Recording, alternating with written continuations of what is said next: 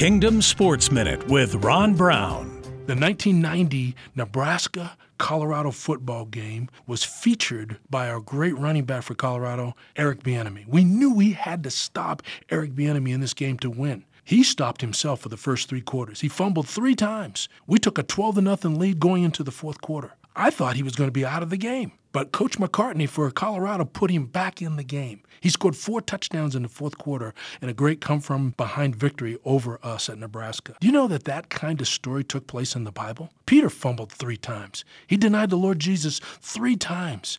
And yet, Jesus got him back.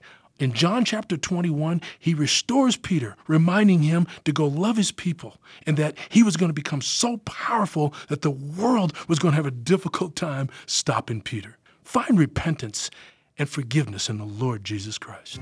Visit kingdomsports.online.